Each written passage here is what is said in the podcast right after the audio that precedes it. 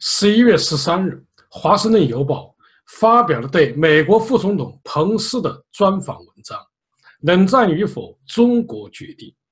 彭斯在专访中称，中国只有对他的经济、军事和政治行为做出彻底的改变，才可能避免与美国爆发冷战。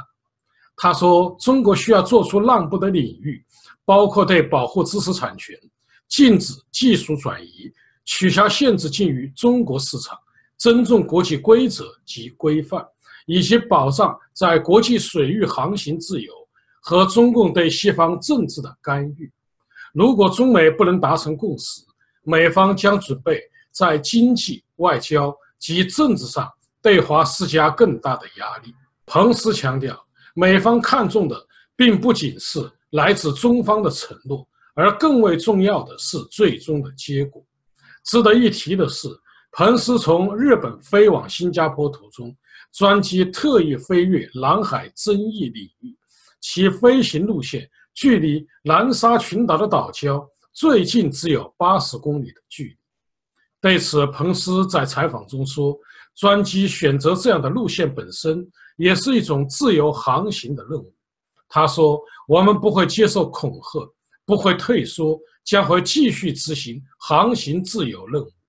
由于本月底，川普与习近平将在阿根廷二十国峰会期间进行会晤，就中美贸易战等敏感问题进行商议，彭斯的讲话无疑具有特别的意义。要分析彭斯的讲话，我们还需要联系到十月份彭斯在华盛顿哈德逊研究所发表的对华关系及政策的演讲，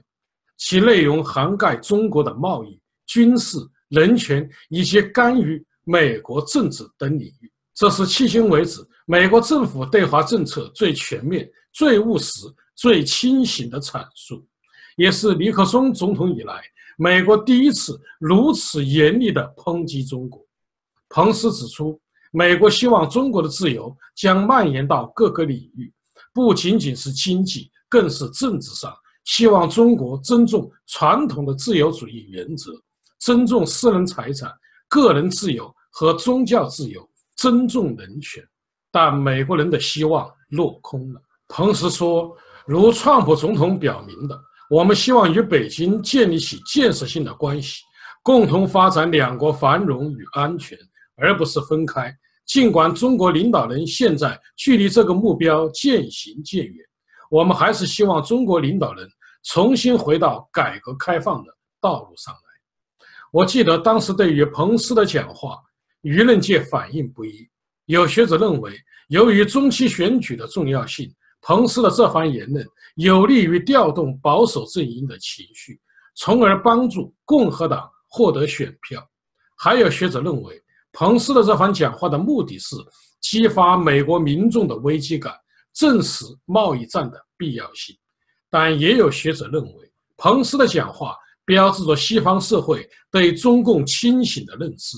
习近平的愚蠢和狂妄终于招来了灭顶之灾。他们将彭斯的言论与七十一年前丘吉尔的铁幕演说进行了比较，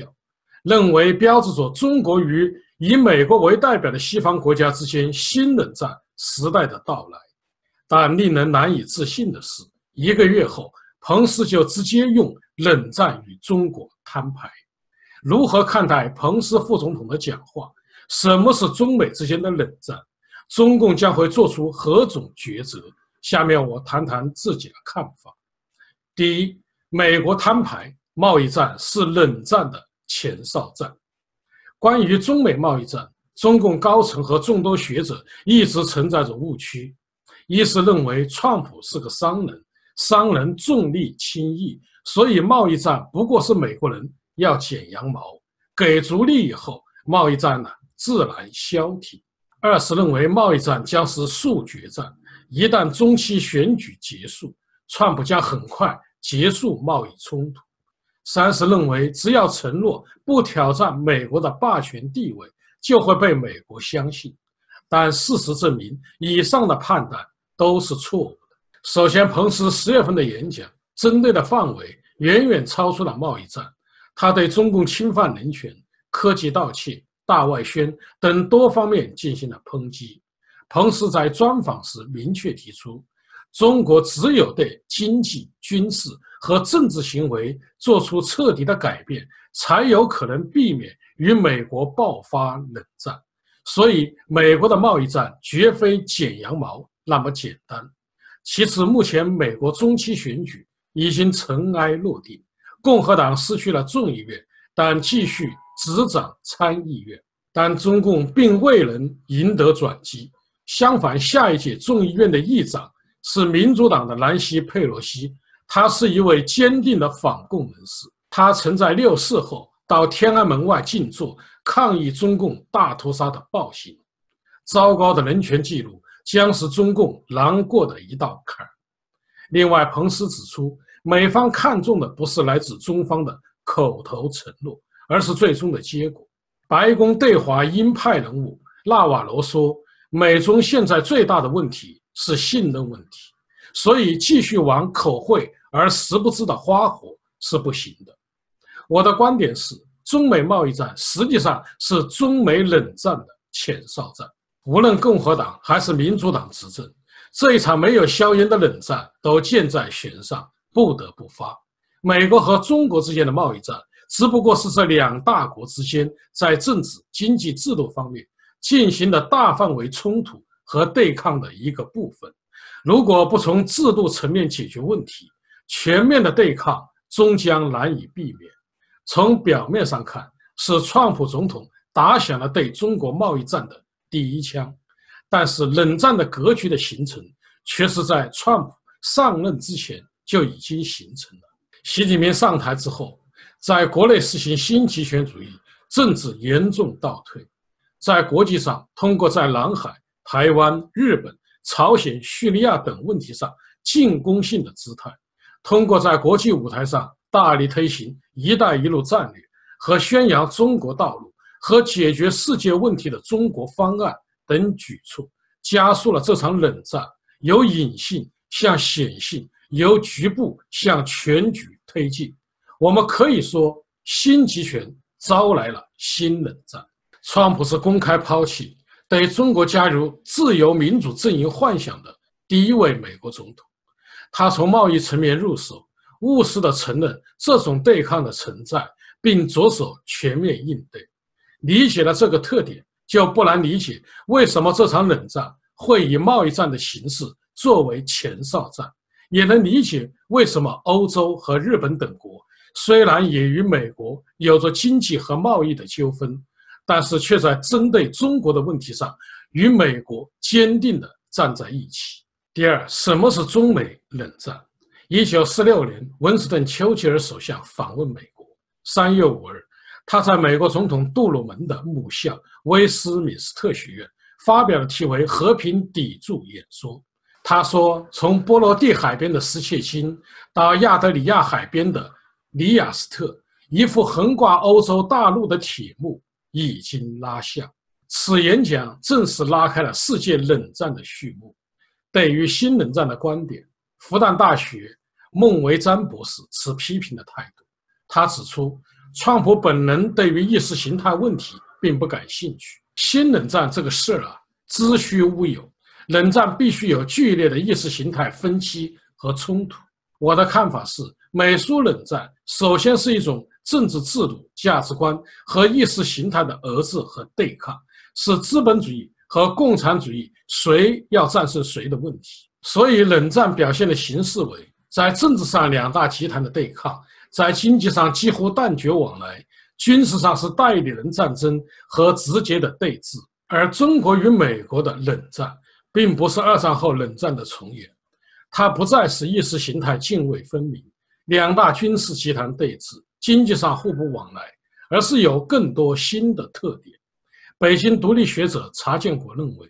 目前美中关系已经进入实际的冷战时期，因为冷战有两个特点。第一是意识形态领域冷战，第二就是目前的情景，全方位的在政治、经济、军事、地缘政治、人权、贸易等各方面展开全面的对抗。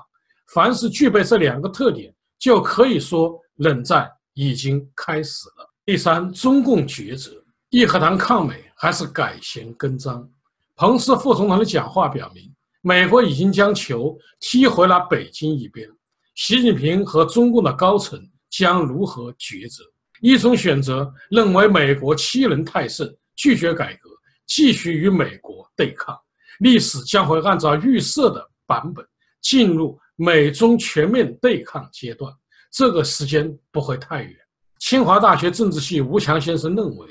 在彭斯所列举的清单中，我们看到习近平最近在上海进博会的讲话，跟彭斯所列举的关于在知识产权等一系列要求相比，还有相当大的距离，远远不能满足美方在贸易战之初的一些基本要求。官媒近期发出了一系列有关爱国主义的报道。 本周三，新华社发出题为《“民族意识觉醒：义和团反帝爱国运动》》的文章，称义和团抗击八国联军，体现了中国人民在抗击外来侵略中的决心和勇气。通过唤醒中国人民粹主义情绪和百年耻辱的历史记忆，用现代义和团来抗击美国，不仅没有任何取胜的可能，相反让中美关系 一夜间退回到改革开放前，中国将面临巨大的倒退。另一种选择就是顺应历史的潮流，放弃新极权主义的倒行逆施，先回到邓小平改革开放的轨道上来，再进一步推行政治体制改革，走向宪政民主。这是一条最低成本的转型之路，但它需要中共高层的智慧和勇气， 是继续维护共产党红色江山和权贵集团利益，还是保护人民的根本利益和福祉，是习近平和中共高层必须做出的抉择。海外党媒多维网披露，中共拟于十一届三中全会开幕四十周年的十二月十八日举行纪念党的十一届三中全会召开四十周年大会。尽管该消息 还没有得到官方的确认，但习近平和中共高层知道，在美国摊牌后，中国人民与他们的摊牌时间已经越来越近了。好，各位观众朋友，今天的节目到此，感谢您的收看。